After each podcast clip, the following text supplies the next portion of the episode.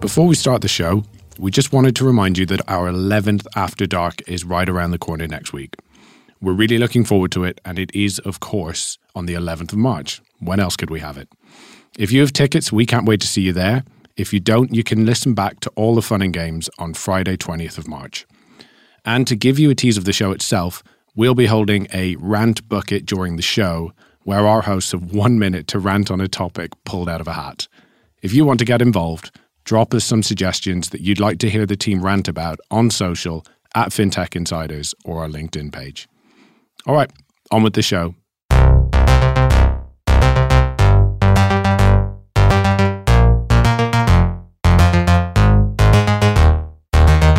From 11FS, I'm Ross Gallagher, and this is FinTech Insider News.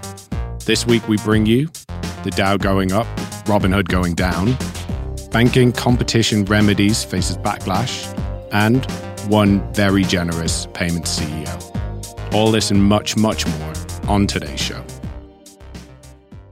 So, welcome to episode 407 of FinTech Insider. I'm Ross Gallagher, and today I'm joined by my wonderful colleague and co-host Sarah Kocianski. How are you doing today, Sarah? I'm good. I'm good. I feel like it's been forever since I've done this. I it's a real pleasure to have you. And you were always my favourite host to record with. Don't tell oh. anyone. This isn't going out, is it? yeah, I mean, who else did you say that to? I haven't listened to last week's yet. oh dear, I should probably move on before I dig an even bigger hole. Um, as always, we're joined by some awesome guests. Making our FinTech Insider News debut, we have Farhana Draine, Head of Legal and Compliance at Flux. Hello. Welcome to the show. It's so good to have you. Thank you. It's great to be here. Still Amazing. adjusting to the headphone microphone setup. I know, it's weird to hear what you sound like to the rest of the world. Yep. All right, and making welcome return visits, we have Husayn Kassai, CEO of Onfido. Hello. Pleasure to have you, Hussein. And the wonderful Ed Berks, Global EGM of Financial Partnerships at Xero. Welcome back, Ed. Thanks for having me. Amazing. Okay, um, let's get started. And our first story today comes from TechCrunch and concerns Robinhood facing an outage as the Dow surges. So, users of the fee free trading app found themselves locked out of their accounts for over 12 hours on one of the year's busiest trading days. On Wednesday, Robinhood's co founders attributed the outage to an unprecedented load of traffic that resulted from the Dow Jones Industrial Average's largest point gain since 2009. Uh, customers have since threatened a class action lawsuit, with one user reporting a loss of $450,000. Uh, Robinhood has denied that the outage was related to a leap day bug. It has also said it will award compensation for the glitch on a case by case basis. So, I guess one potential cause of the outages could be just the high trading volumes that have accompanied highly volatile markets over the past month, rather than as they, they have denied a sort of leap day bug. Um, those users will have been looking to capitalize trade on stocks that were hit in the last week's string of losses due to investor worries over the impact that the C word coronavirus would have had on the global economy. Uh, and the outage came amid the market's attempt at a rebound from the worst week for stocks since the financial crash. So, I guess my first question is Is this simply down to high trading volumes due to unprecedented market volatility, or does this point to wider issues around the sort of stability and, and, and resilience of these systems? So there was there was a couple of things they said when like their first response was it was unprecedented load was what they first said and they went into a bit more detail and then the other thing is as well it went down on Monday and then it went out again on Tuesday and then they've since said that it's um, there's further outages likely. So it says, as our engineering team works to upgrade our infrastructure, we may experience additional brief outages, but we're now better positioned to more quickly resolve them. So it does sound like it was more than just heavy load to me. Uh, it sounds like there was something else that went wrong in there as well. Um, heavy load did affect a load of other uh, online well, a load of other trading platforms actually, Vanguard and Fidelity. I think they do a lot of their work online, but just generally um, it affected the the providers of that. Um, I mean, Robinhood is having to compensate some customers. That's always bad. Uh, so some of them are getting billing credits, and some of them are getting um, so premium members will get three months worth of service for free, so they won't have to pay the five dollar fee. Um, I think the, the sort of important point here, though, aside from the technology, I think the technology is an important point, but I think more than that, it is almost kind of is Robinhood describing what it does accurately? So if you're buying into Robinhood and you're buying into this premise that you can buy and sell stocks and shares exactly as and when you want them, is it actually doing that? And can it actually do that? And how is it selling itself? And I think there's a lot of questions that have previously been asked about Robinhood actually doing things in batches, selling things at the end of the day, which means you're not actually getting the best price for them if you went somewhere else. Um, and I, I think this kind of, to me anyway, um, builds into that picture of are, are, are they actually describing themselves well? Are they saying what they actually do accurately? Um, and even more than that, which is a point that's been made about these these platforms, and there are many others repeatedly. Um, do people actually understand how they work? You know, does that people actually understand how A, the platform works and B, how the stock market works more broadly? Uh, do you know the bit that um, I found fascinating about this? We, we should obviously talk about the platform stability and, and, and the growing pains of a lot of these um, platform businesses. Um, was just how somebody can claim to have lost $450,000, presumably on trades that they obviously would have done but didn't do. Mm. Um, it's an and, incredible and, and, figure, isn't it? Yeah. Well, but, but you know, pick, pick a number. Um, I can't see many professional traders picking Robinhood as a platform, and, and you'd, you know, you'd question how well informed somebody would be to be, uh, you know, trading in significant volume on, volume on a platform like that. And I don't think they represent themselves to that kind of a market. Um, I think what we are seeing with um, a lot of these businesses and closer to home, you look at the the kind of the way that people like Monzo and Starling and Revolut are communicating with their with their users. Um, it's very non-traditional bank, um, and let's face it, anybody who's running a cloud business, anything at, at scale, slips up occasionally. There are problems. It's a, a fact of life, uh, and I think it's how you then represent those, how transparent you are, um, how human you are actually in communicating with your uh, customer population that really matters. Um, and and you know, to me, it looks like they've been pretty transparent as much as they can be. It was interesting when the there was a blog post um, that went up on on their site, which purported to be from the founders was how it was uh, communicated or reported in, in quite a few uh, places, which makes it sound like uh, they're trying or, or to be human, or was it actually just a PR, you know, person typing furiously and sticking a picture of the founder on the top? Yeah, and um, Sarah, do you think it's um, important to to highlight that point? that the, the other more established um, providers like Vanguard, Fidelity, also had issues because I think the natural comparison is to look at a, a Robinhood and say, well, the platform isn't stable enough. It hasn't been stress tested to the same degree as, as, as some of those more established providers. So actually, you know, I, I think putting a spotlight on that. Um, the fact that some of those more more established providers had issues as well is important, right? I think it does absolutely for the industry. It raises huge questions. I mean, these these kind of volumes of trading you tend to only see in severe circumstances or, or spe- special circumstances or however you want to term it um, but given so much of this industry is now processed you know, li- literally using computer power. And, and obviously, this industry is one of the first ones to start doing automatic money movement and automatic trading. You know, they've had 30, 40 years of, of using machine learning at its most basic and AI to, to issue um, trades and, and, command trades and all that kind of stuff. I don't understand fully in detail. I know they've been doing it a long time. Um, but, but yes, I think it points to questions about the wider industry and whether the technology is keeping up with the, the current economic circumstances and actually customer behavior. Because as more people do start to do individual trades, it becomes even more complex than when you just had X number of people on a trading floor trying to push huge volumes backwards and forwards. And and and I think going beyond that as well, um, I think Robinhood in particular has made no. Um, no, no bones about the fact that they have ambitions to become a sort of full service financial institution. Um, they recently rolled out a uh, some cash management accounts, um, interest paying, um, and and no doubt have have other products in the works. So I wonder if this kind of latest calamity, which which also isn't the first they've had, you know, the sort of free money glitch and and, and some other issues. I wonder if if that's likely to damage those ambitions. Just sorry, one final point. Does it raise questions they've taken their eye off the ball? Uh, have they been too distracted? Because they had two goes at, at launching the interest paying accounts or interest bearing accounts, and that was a problem actually. To go back to Ed's point with with actually marketing and communication, that they marketed it in a way that the regulator went, uh, uh, uh, no, no, you can't do that, you can't say that. So have they been distracted and, and not paid enough attention to their core product and core infrastructure? Yeah, it's a very good question. Yeah. Um, um, and to add, I think on the transparency side, yes, they have been quite transparent, but they could have done more, in my opinion. I think doing small things like publishing a post mortem report that's shareable with the public would be amazing for individuals like us to actually see what caused the outage um, and you know, if they didn't stress test enough, maybe they can say we didn't stress stress test enough. Yeah, um, I think Monzo said those exact words, hasn't it? Previously, yeah, Monzo, yeah, yeah. And to Ed's point, I think being upfront about like those underlying causes around these issues, I think is quite important. Um, one, I suppose, example um, where they weren't quite so transparent. Um, Sarah, to your point, in their first attempt to launch these uh, interest bearing accounts, they signed 850,000 people up to a wait list before then getting the feedback from the regulator and just quietly um, taking down all of the information about those uh, those those accounts and just sort of moving on without much of a uh, a nod to that at all. So um, I guess it's an ongoing thing, though, right? Like the, being the human point um, that you made, Ed. Humans don't always get things right. Mm.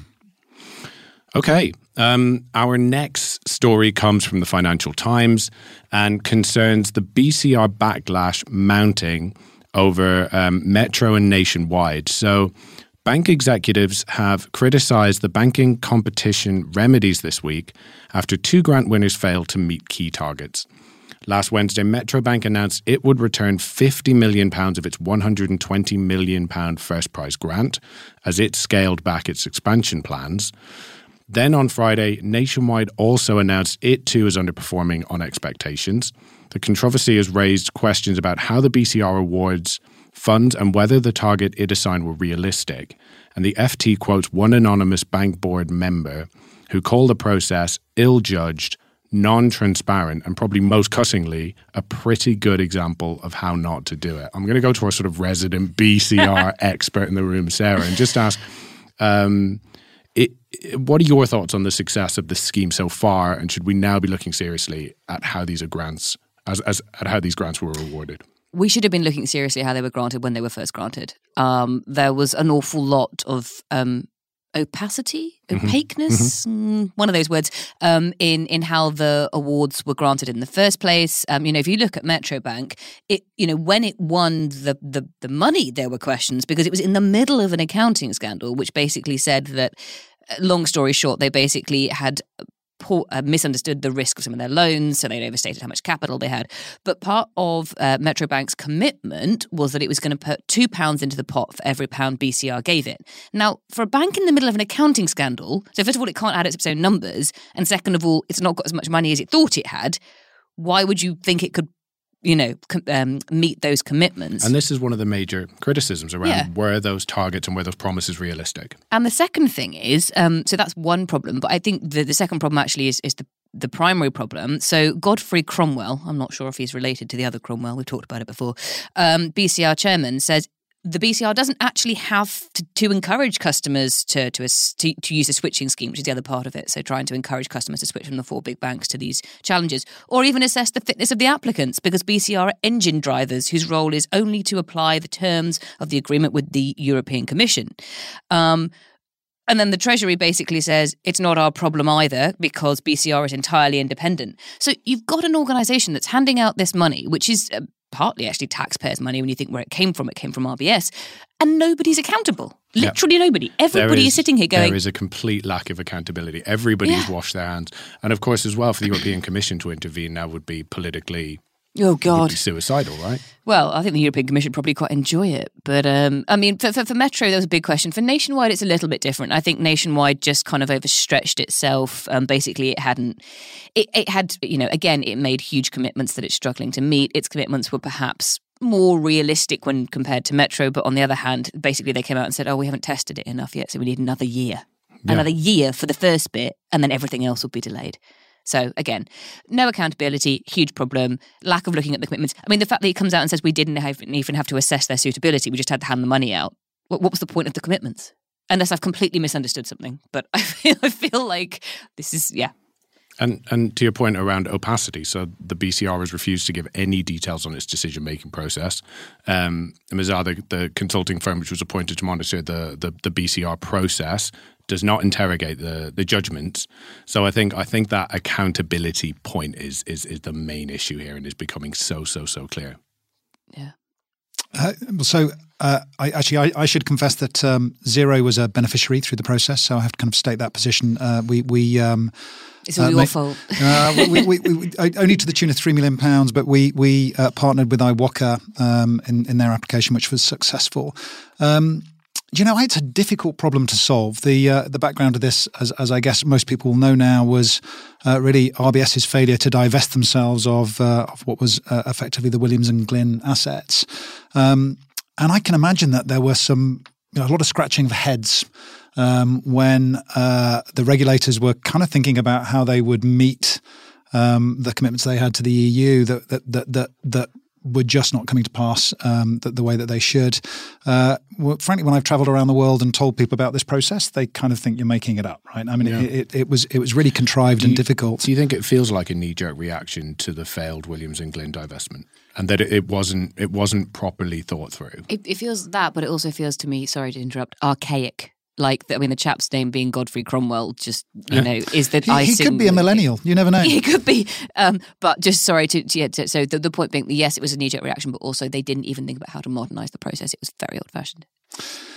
Yeah, do you know? I, I, think if you speak to, um, and, and, again, like we, we work closely with a number of the, um, uh, the, the, the firms that were successful through the process. There was an awful lot of rigor actually in in the submissions that we were close to, um, and I think uh, firms like Codat that won and, and Fluidly were, were taking the, the commitments really really seriously, and um, and so it would be, I guess, a shame for uh, a lack of credibility with the process, which, as I say, I think was probably trying to solve a very difficult problem in a short time scale to kind of reflect negatively on some of the participants who I think have been incredibly rigorous in, in kind of trying to trying to uh, con, con, you know align with the spirit of the thing. I was going to say I completely agree. I think that a line should be drawn between the big banks who won and the the fintechs who won. Sorry.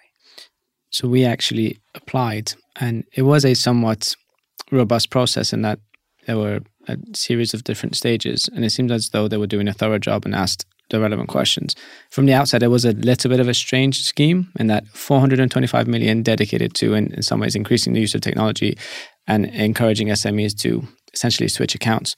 Our angle on this was naturally that you need to help make it easier for these especially micro SMEs to prove their identities so that they're able to switch more effectively it was a bit of a head scratcher as to when the winners came out and not fully understanding what their strategies are to actually effectively make a material dent in, in sort of the purposes of this. But the broader picture in that the objectives and the ways at which they were looking to achieve them were not clear. So once that is not clear, how are you going to assess if it's been a success or not? So it's have, yeah. If you don't have success criteria laid out, how can you judge if it's been a success or not? And as you say, there were there were none. I don't think for any of the pools. Absolutely right, and I, I, think we're kind of sitting now unanimously around the table saying, at first glance, it looks to have been more of a failure than a success, and I wonder where that leaves us in terms of competition in the SME banking market, which was the ultimate objective, right? Was to increase that competition. So my job clearly this evening is to just be super positive about everything, but um, you know, may, maybe a bit of a silver lining through the process. Do you not just think it kind of poured um, fuel on the flames of the UK fintech activity.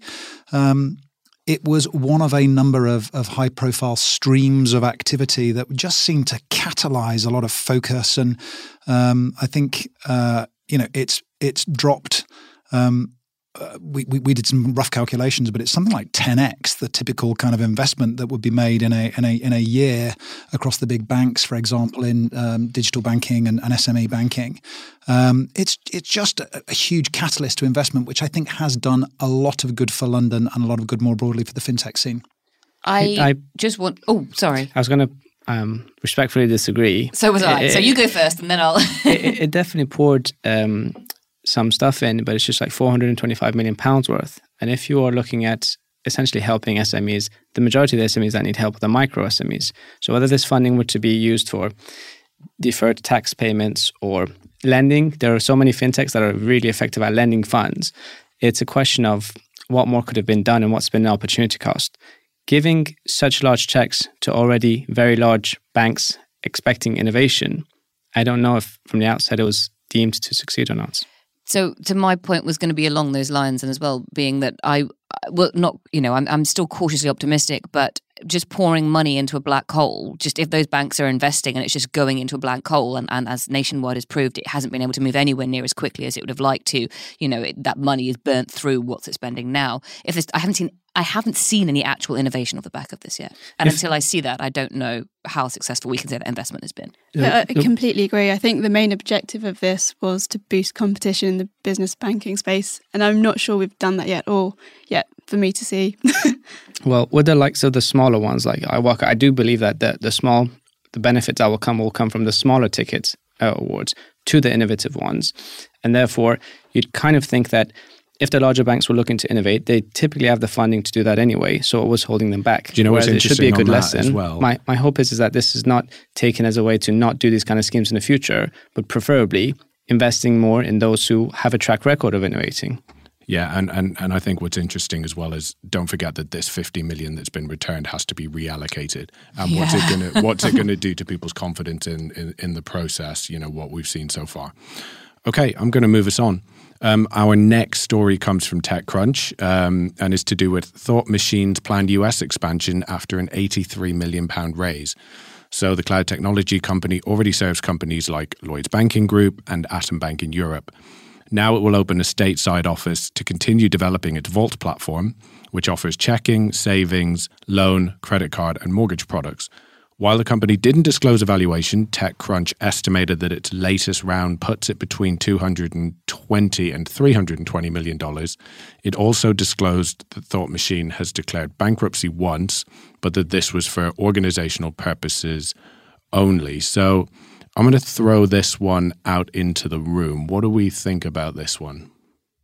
I mean, it's why the US is my question. Because Um, everybody's going to the US. yeah, yeah, but that doesn't mean every. Oh, just because you know everybody else jumps off a cliff doesn't mean you have to jump off a cliff. Uh, the US is not a cliff. um, it depends who you are. It depends who you are. And my point would be that in the US, you have some very established bank core banking providers that have come out in the last six to 12 months with their own versions of this. You've got Jack Henry's Bank Anywhere, which is particularly targeted at community banks. They say they can stand up a new digital bank in 90 days. It's modular. You know, you can pick and choose the bits you want. FIS has its core on demand, which is pretty much the same. Uh, Temenos has one that I can never remember the name of, but it's an SAS cloud based modular solution that does the same idea. Then you've got startups like Mambu that have already kind of got a, a foothold out there. So um, I, I uh, don't. I just question the market. So if you look at others like um, 10x, for example, they've they've done some work in the UK, but they've also looked to Australia and Singapore, and sort of that, that's kind of where they're playing, and and they seem to be less, as far as I can tell, less competition on the ground there. So I, have no problem with them raising money. I think this is a huge problem that needs to be solved, and I think these players can definitely help big banks solve those core problems that they have to do before we can see the innovation that we want to see from you know on, on all ends. But I just I, I wonder why the US market. That's my question, and I don't think it's just because Monzo's gone there.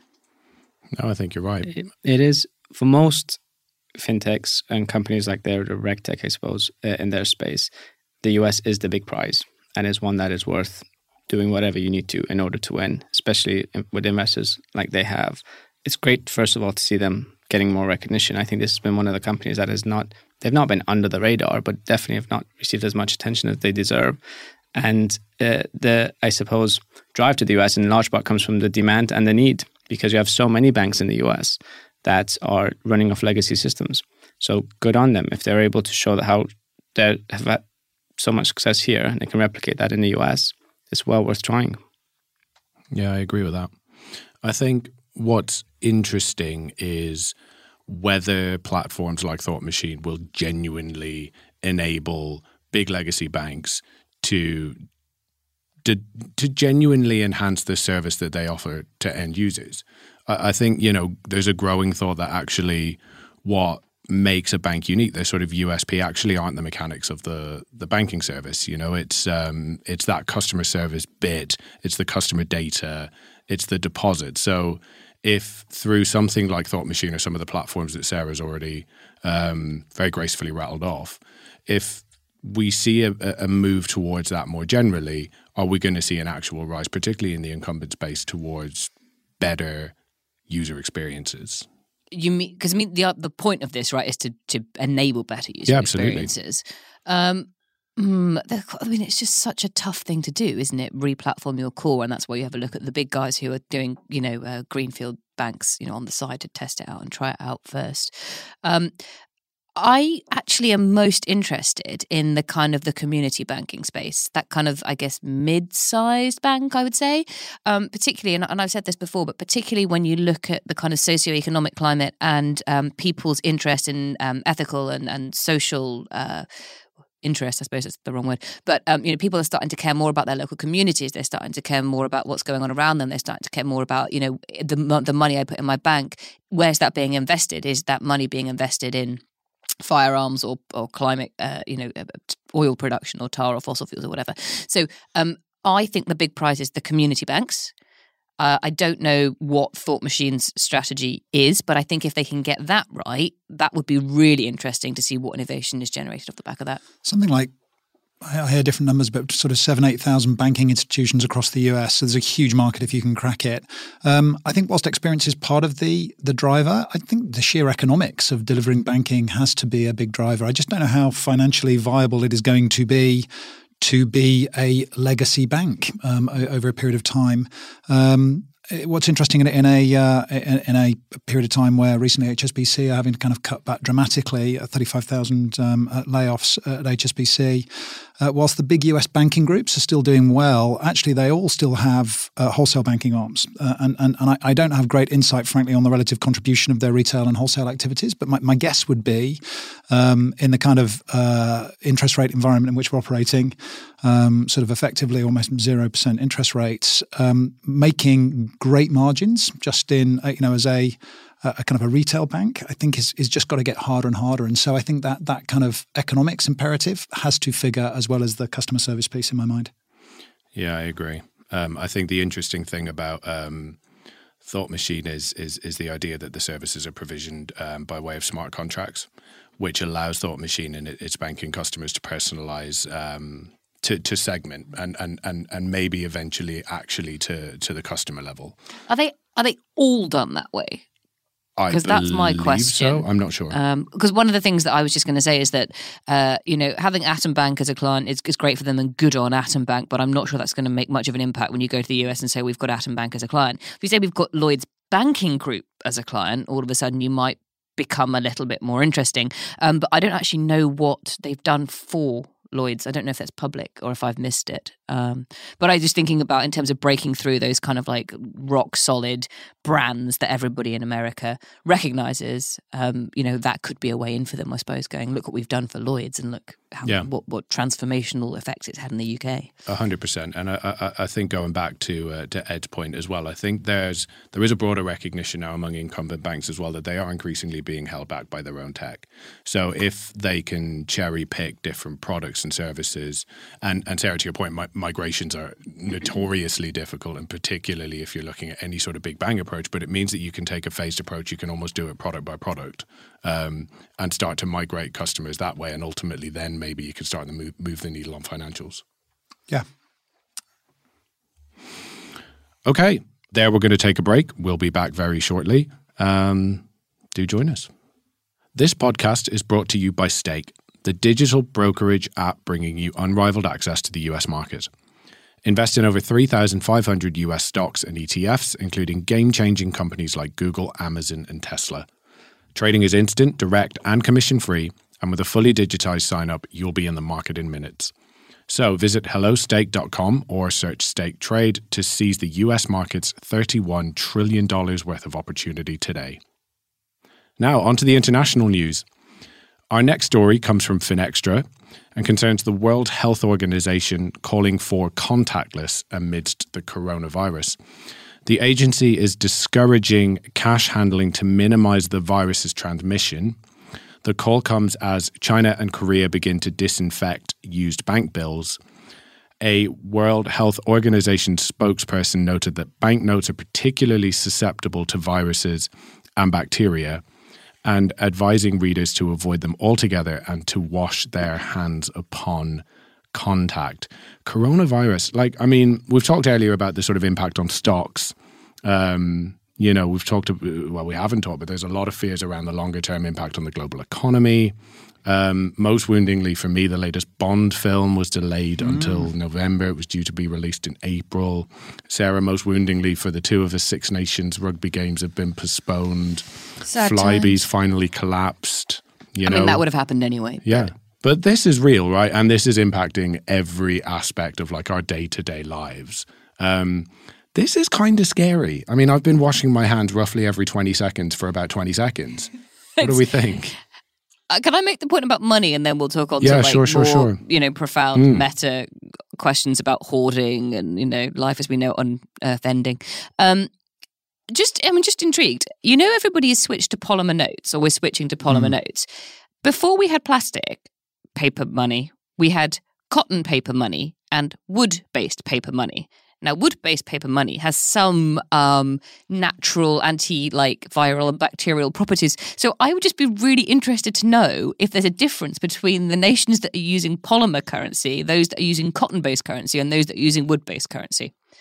And that is niche, I know, but I just thought I'd bring it up. I, I think you're like some sort of paper money historian or something. I'm so impressed with that knowledge. I am a historian and I regularly deliver a presentation on the history of Uh, well, retail there banking that goes back to the ancient Greeks. But Ca- my point still stands. C- Can I just, uh, at the risk of, of giving away the, uh, the a peek behind the curtain on the show, there are show notes here, and I don't know who's put these show notes together. That in um, in New York, a study found 397 distinct bacterial species crawling across the bills. Now, That's, I- that's I- great, but I- know- coronavirus is a virus. well, uh, and again, do, do bacteria kind of crawl? I, I, I don't know. It seemed um, alarmist, perhaps. So I'm completely for getting rid of um, paper money and coins. So if the coronavirus is the way to make that happen, then let it be. I think going about using contactless, um, paying by. I mean, I can't remember the last time I used my actual debit card. If I think about it, I'm using my Apple Pay to pay for things, um, and that's even safer because that's touching less things. Um, Except you're, and again, you're touching more things when you have to use the self-service checkout. So you're actually touching screen. screens that more people have touched than the five pound note that might be in your pocket. I- Top tip on this: apparently, you're supposed to use your knuckles mm. rather than the oh. pads of your fingers. or maybe carry around those iPad pens, so you're using your own one. Can you imagine being that person at the self checkout with a stylus? I feel weird, weird enough using my knuckle, and I think it was the the M&S one isn't as sensitive as the Tesco one or whatever. And I was like literally knocking on the screen. Yeah, you should know that I'm going to do that, and I'm going to take the the knuckle. I, I, I do wonder though to your to your point about the the the iPhone. I wonder how many distinct types of bacteria are crawling across your phone. Oh, that's moment. definitely Yeah. in the well. 397 at least. Um, on the point about like driving cash, uh, cashless payment methods, I agree with it in principle, but we always have to be careful about vulnerable populations. And there are some people who choose not to use electronic payments. There are some people who can't use electronic payments. There will be members of the population who, um, you know, have mental health difficulties and whatever, and use cash because it's easier to manage their spending.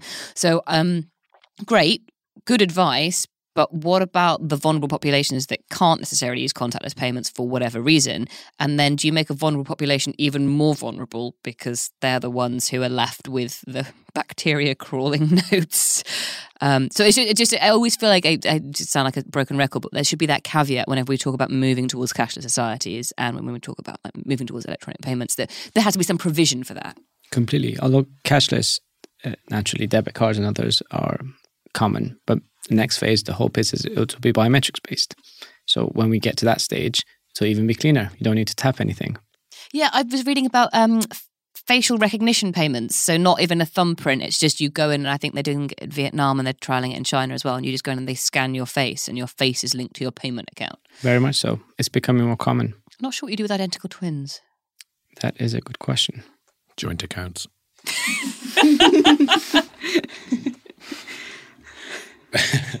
um, okay, so but um, taking it, I suppose, back Sarah to uh, the the meta stuff. So there's now 115 cases of coronavirus in the UK, 25 in London. I think going back to the point we made, we we we, we sort of mustn't forget that um, we're in a bubble in London with fintech and all of these digital payment um, tactics. I think it's a really important point. Just just going back on the human angle is that um, there is a direction of travel. I think you know globally towards cashless, and that actually we need to remember that it is those vulnerable populations that um, are probably disproportionately affected. Um, And to put It's- that on a sorry, to put that on a bigger scale, they're disproportionately affected by that, but they're also disproportionately affected by the virus, and then they're also again disproportionately affected by things like shortages, like panic buying. Like I won't give the story about me trying to buy pasta last night again, but those populations who can't make it to multiple shops, who can't buy things online on Amazon, who can't you know order things again. the, the, it, this this kind of um, scenario just just exacerbates the the trouble that those people can get into, and not through fault of their own. I think when I read this, uh, it just occurred to me that if somebody is not yet using digital payments, they're not using contactless, is this the thing that's going to change it? And and and you know there are just constant stories that that showcase um, the you know the opportunities and, and the downsides of, of, contactless and not using it. Um, I can't see this moving the needle, if if uh, if I'm honest. It might do. I mean, I've seen people wash their hands that I've you know have freely admitted to never having washed their hands in the morning. You know, so something I always do: get off the get into the office, get off the tube. First thing you do is wash your hands. Yeah. And I said this to somebody the other day, and they went, "Oh yeah, I should do that."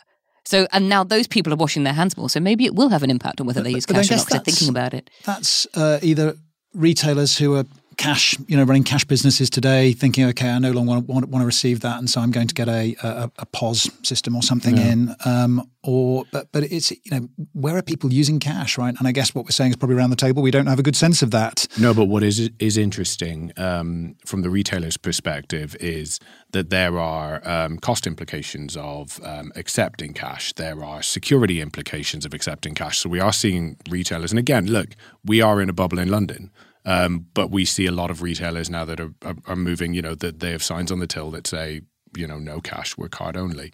Um, but I think taking it back just to the the coronavirus point at a, a, a high level just for a second. So the um, health officials in the UK now have sort of moved beyond the first phase of their plan to tackle the virus. We've gone beyond contain. We're largely saying that didn't work. Um, so we're now moving on to delay. So this is obviously a small measure, but we're likely to see a lot more. So things that could involve like banning big events, closing schools, uh, discouraging the use of public transport. So this is really hitting our day to day lives.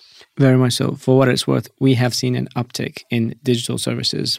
And I guess we've read online the likes of Zoom and others eh, becoming mm. more popular, but home delivery services, digital accounts, digital payments, and even things like car rentals. You might think, well, why would you need? Why would car rentals have an uptick? Well, if you're not looking to catch a train, you're looking to rent a car. So uh, it's not like a magnitude of difference, but a noticeable uptick. Um, and it's only going to continue to develop. Quite possibly. Okay, I'm going to move us on to our next story, which comes from BBC News. And this concerns Klarna posting their first ever deficit as buy now, pay later grows.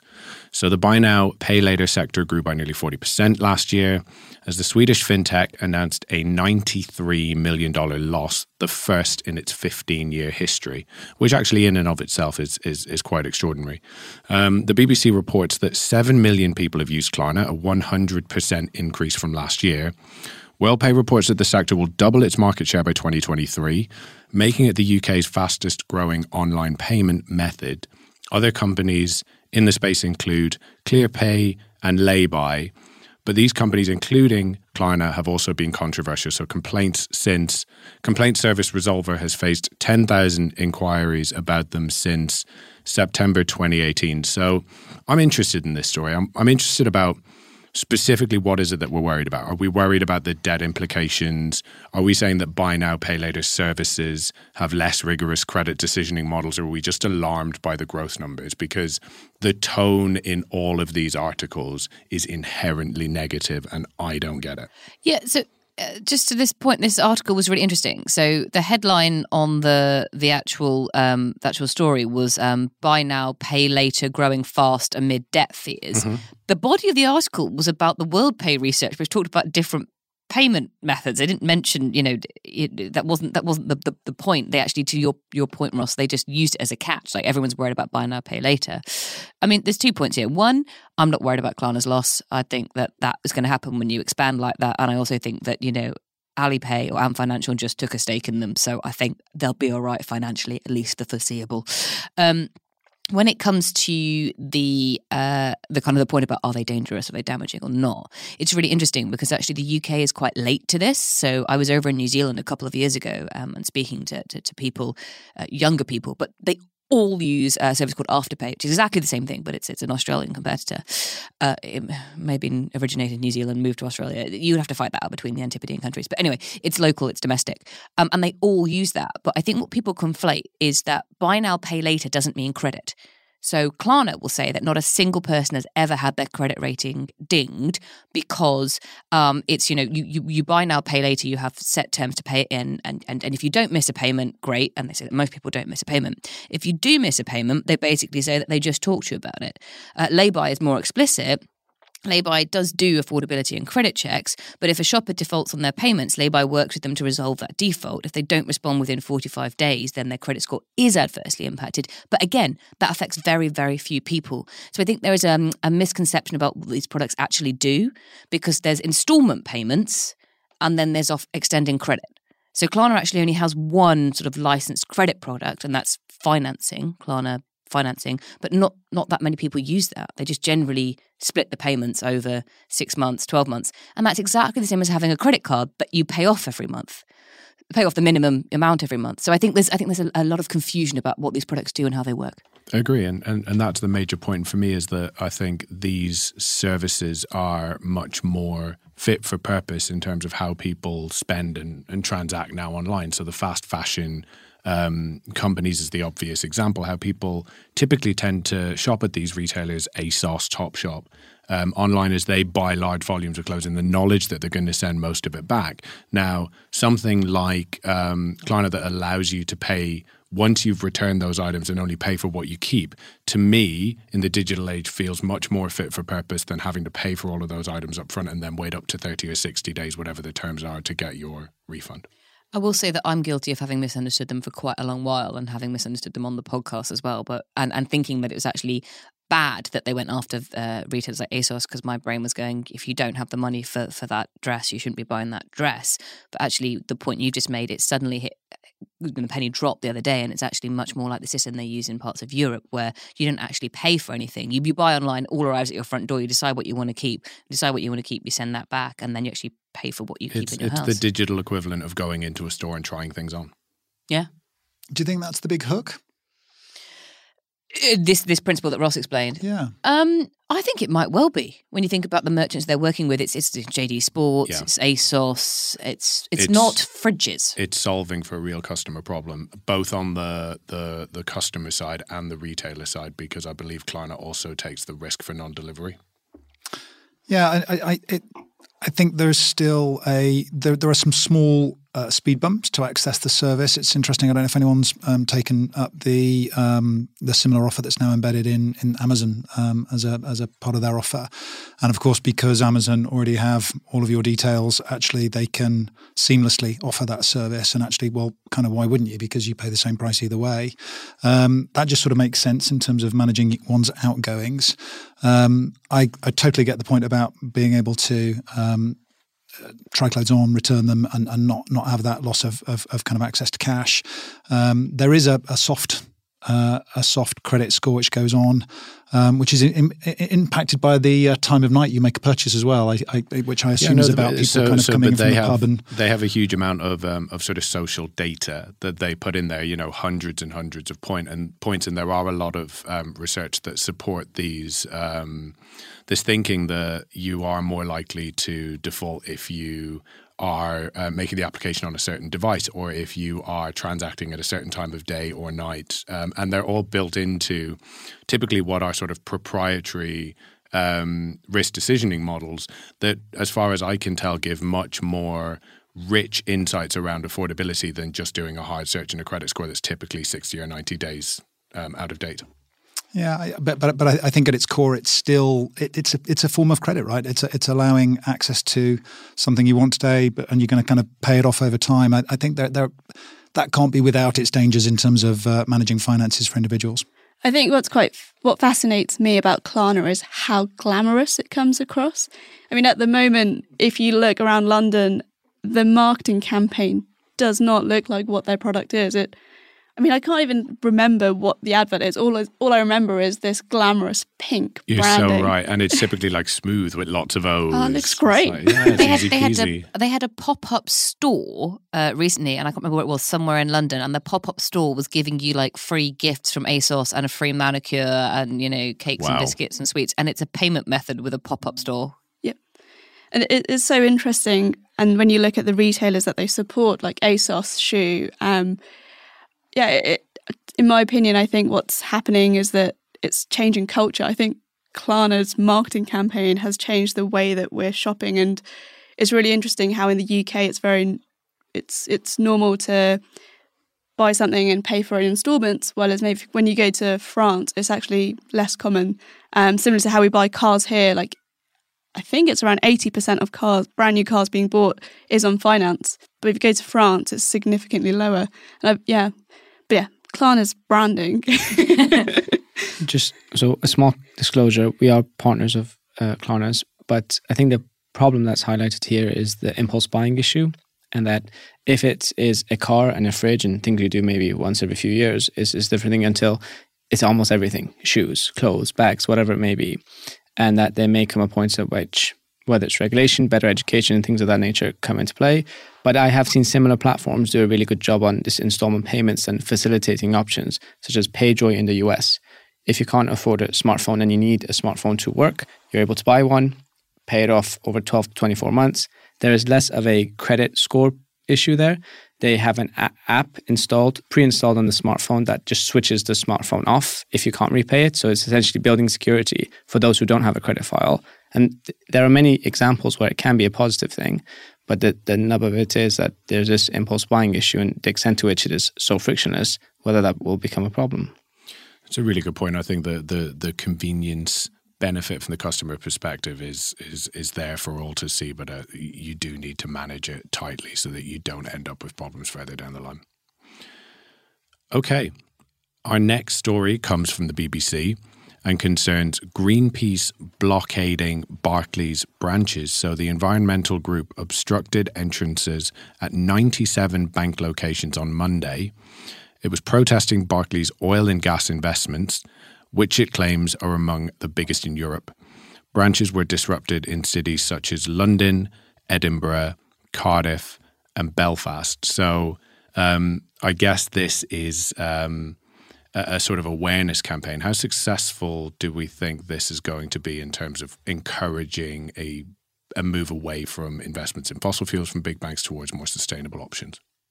I mean, for a start, Barclays has been targeted twice over the last three years by Greenpeace. I think Greenpeace have it in for Barclays because they're certainly not the only bank that do this. At the same time, uh, a couple of weeks ago, JPM, uh, JP Morgan Chase, uh, outside of its annual investor meeting, was also targeted by another group, which basically said the same thing. You're not doing enough um, when it comes to to reducing your your impact on climate change. Um, look, I don't think it's the protesters that are going to force the arm or the change within the banks. I think it's the markets, the economy, and if, if it comes to it, the regulators, because they've certainly hinted that. Uh, you know, the only thing that would make them change from a, a, customer perspective would be if customers started shifting their money away to people who had, you know, actually not made commitments but gone through with them. Because that's the other thing with this area is that every big bank in the world has made a commitment, but have they done it? Have they actually gone through with it? Talk about ESG, talk about all the different types of rating out there. You know, that a lot of them um, obfuscate don't know what that rating actually means. So I think. Uh, I don't think it's going to make a blind bit of difference to Barclays. To be honest, I think they'll have to do it anyway for a load of other reasons. But they're certainly not the only bank. And I would like to know what Greenpeace has got against Barclays, particularly.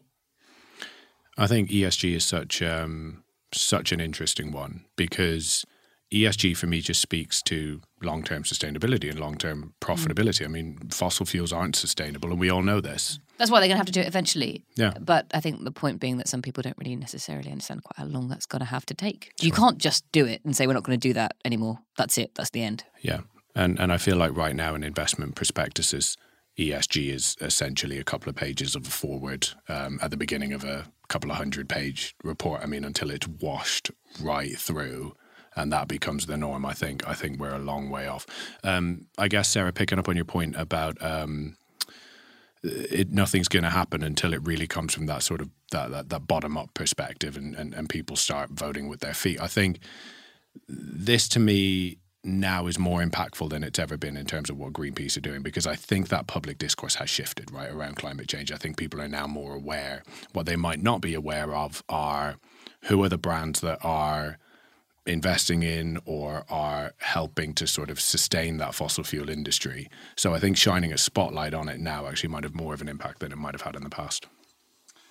I think um, getting the right balance. If you're Extinction Rebellion or Greenpeace or something here is really hard. I think if you if you protest somewhere out of the way and cause no inconvenience at all, the likelihood is you don't actually get a message across. Um, if you shut down Heathrow for the day or something, everybody hates you, but actually it does raise the awareness. Um, and, and, and I kind of think it actually it is making an impact. I, I think it's, it's, distasteful to go and dig up lawns in Cambridge and dump the turf outside banks, um, but actually it makes the news. And, and and and my own view is that it of, of all of the uh, inputs that we're getting to our thinking about climate change, um, these guys are actually making an impact and making a positive difference in a what one could see as quite an unpalatable but potentially necessary way. The, the good thing is that it's no longer a fringe issue, as you were saying. I wonder whether five years ago, I'm sure similar things happened, what our reactions would have been. Whereas now, climate change has become mainstream. The same happened with arms investments, same with tobacco. And now there's a question of, you know, this is peaceful means and pressure, and that it's getting us talking about it right here.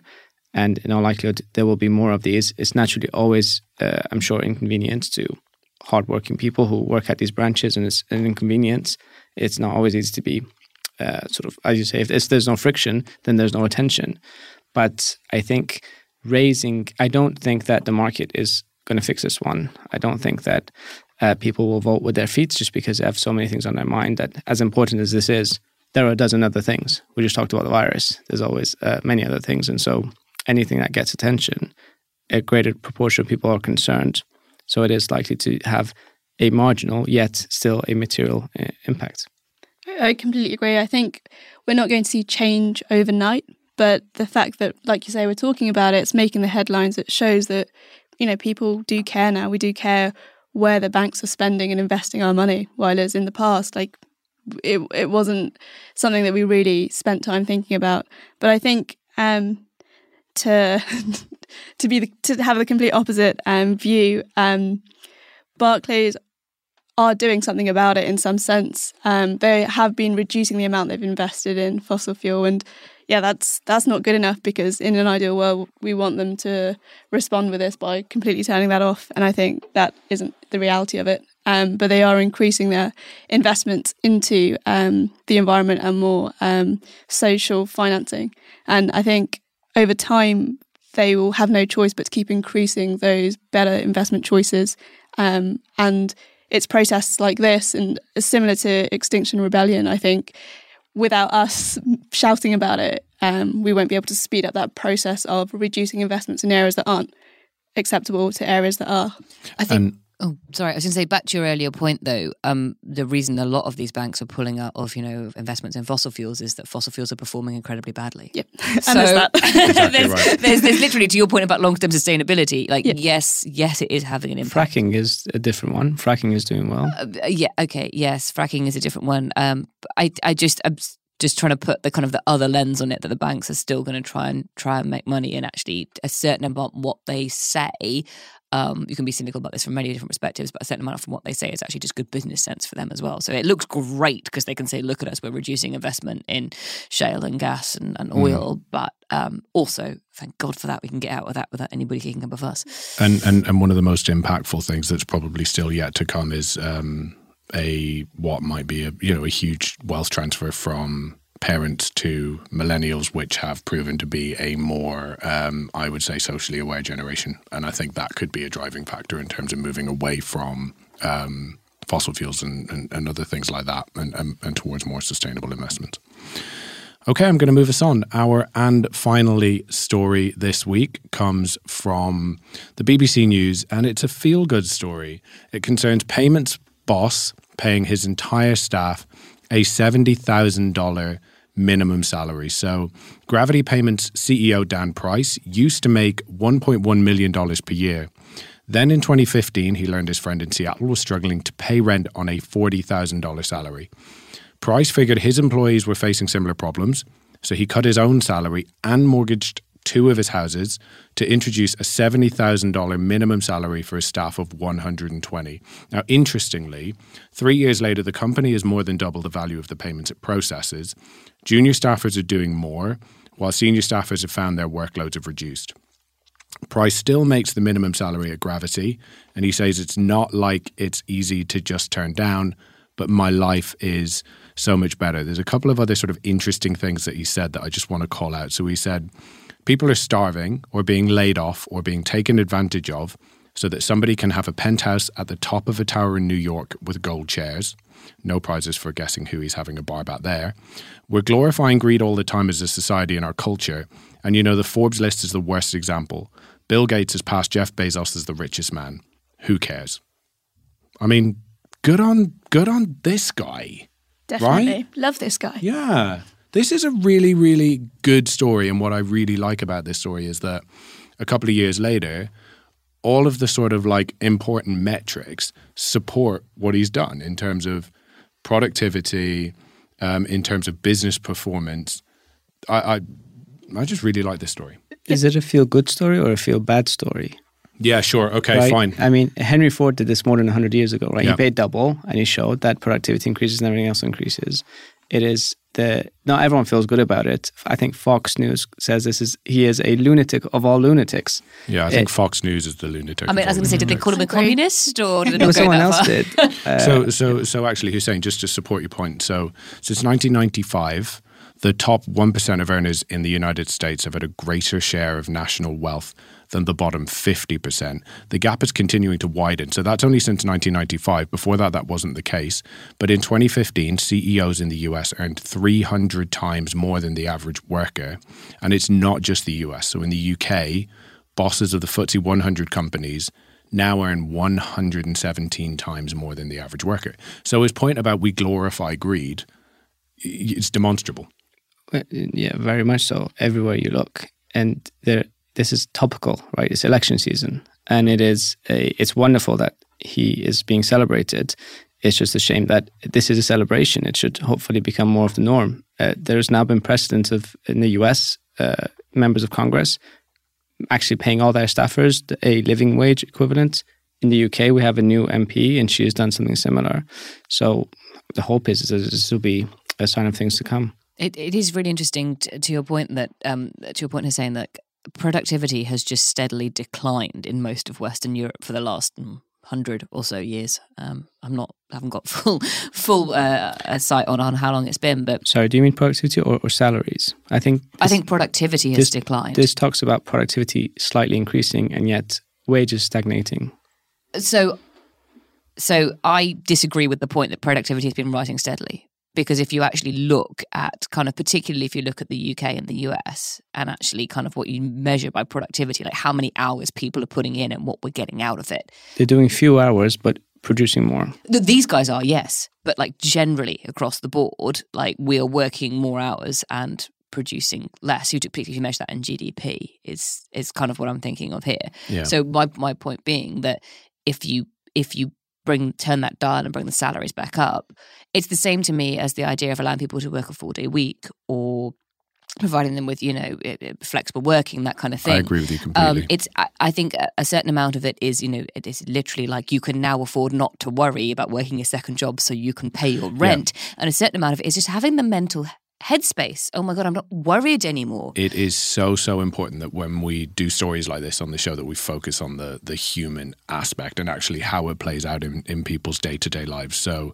to your point exactly sarah so employees have reported that they've been able to focus more on their health losing on average 50 pounds helping their parents pay off debt like all of these really positive human outcomes 10% of gravity employees can now buy a house in seattle before this it was 1% and he tells a really um, nice story about how he gathered his staff together and gave them the news. And he said at first it just didn't land because people couldn't process it, and that he had to tell them again. And then it was kind of like people just just just couldn't believe it. Like one third of his uh, his staff, their salary doubled immediately. It's amazing. It's life changing. I, I concur. This is you know a, a super story. I think the other really interesting piece is for those uh, employees who might otherwise feel they could go out into the market and earn more than seventy thousand dollars and yet choose to stay with the company, uh, which I think speaks a lot to purpose and culture. Um, and y- you know, I think again we all we all work with a bunch of different firms, and those that have a really clear purpose where the where the staff feel that they're making a difference, they're, they're doing something hugely positive, then there's a people happy to trade that off for for hard cash, you know, to some degree. Um, I, I kind of love love this idea. I you know I, I worry about or I you know the, the harder problem to solve is where you've got really scarce skills. Um, you know you guys are employing coders and you know everybody around the table is having to kind of do that. There will be certain skills that are you know just hard to come by, and um, the question is how how how far can you stretch by by offering kind of great purpose and, and, and a great business to be with. Um, if somebody could otherwise go and earn three hundred thousand dollars, you know what's the point at which they kind of say, "I'm sorry, that's just too big a compromise for me to make to come and work here." Yeah. I, Well, I completely agree. I think I love the principle. I'm all for it. Um, but I do think that it's something that's more possible in a company, let's say a tech company, that the skill set around the table are similar, maybe scarce, maybe not. Um, and maybe there's like 200 people. But how does that scale to 2,000 people where you might have people working on a shop floor in comparison to someone in an office managing the finances of those shops? Like, I, th- I think it's probably I think it's a principle that's more likely to succeed in a smaller company environment and a company environment where the skill sets are more similar. I, th- I But think- I think, sorry, I was going to say to the point that the 70,000 is a minimum. Yeah. No, so, that's amazing. so you could still pay your chief engineer Yeah. 300,000 or whatever to keep him at a market rate. But the point is you're you're not paying those people who are typically viewed as being low skilled, whatever Yeah. that means. I'm Yeah. doing invisible air quotes again. but I, I think I think your point is that the model's easier to prove in particular sectors. yeah. It, it's naturally in a smaller tech company, it's more doable. Most of the team are highly skilled anyway. But the point around this is sort of the uh, CEOs, your point around making 300 times more than the average worker. The Bezos example, in that's you know, now one of the richest, if not the richest in the world, the, the issue with Amazon workers getting paid so little, there has been social pressure in the last year or two. And he has had to ensure that even your average uh, Amazon worker ha- is being paid a minimum wage, if hopefully at some point a living wage. But it's another point, just like the last story of social pressure. The more and more stories there are like this, the more there'll be pressure on, on all to be able to do so. I agree. I, I, think what was um, what was quite funny though, he said, looking back a number of years later. So he came out with this, um, or came up with this idea based on a study he read by um, the great behavioral economist Daniel Kahneman about how much money an American needs to be happy. And he went away in such enthusiasm. He crunched the numbers, came up with seventy thousand. Revisited the study a couple of years later, and actually read it through and realized that the amount that was uh, that was suggested in the study was 75. so, you know, hey ho. But it just, it's really nice to, to sort of finish the show on a really human, um, a really positive human story. And on that, that does wrap up this week's news show. Thank you so much to all of our guests. Where can people find out more about you? Farhana, we'll start with you. And to learn more about Flux and myself, you can find us on tryflux.com. Great, awesome. Husayn? So I'm Husayn Kassai on Twitter or Onfido. Ed? Ed Berks on Twitter or uh, at uh, xero.com. And Sarah? you can find me on Twitter at Sarah Kocianski. And as for me, you can find me on Twitter at Ross Gallagher07. Thank you for listening. If you like what you've heard, subscribe to our podcast and please don't forget to leave us a review. It really does help and we really enjoy reading them. Speaking of which, if you know someone who loves fintech, who isn't listening to FinTech Insider, pass the pod along and tell them about the show. If you have any suggestions or feedback, do find us on social media. Just search for 11FS or FinTech Insider or email podcasts at 11fs.com. Thank you very much. Goodbye.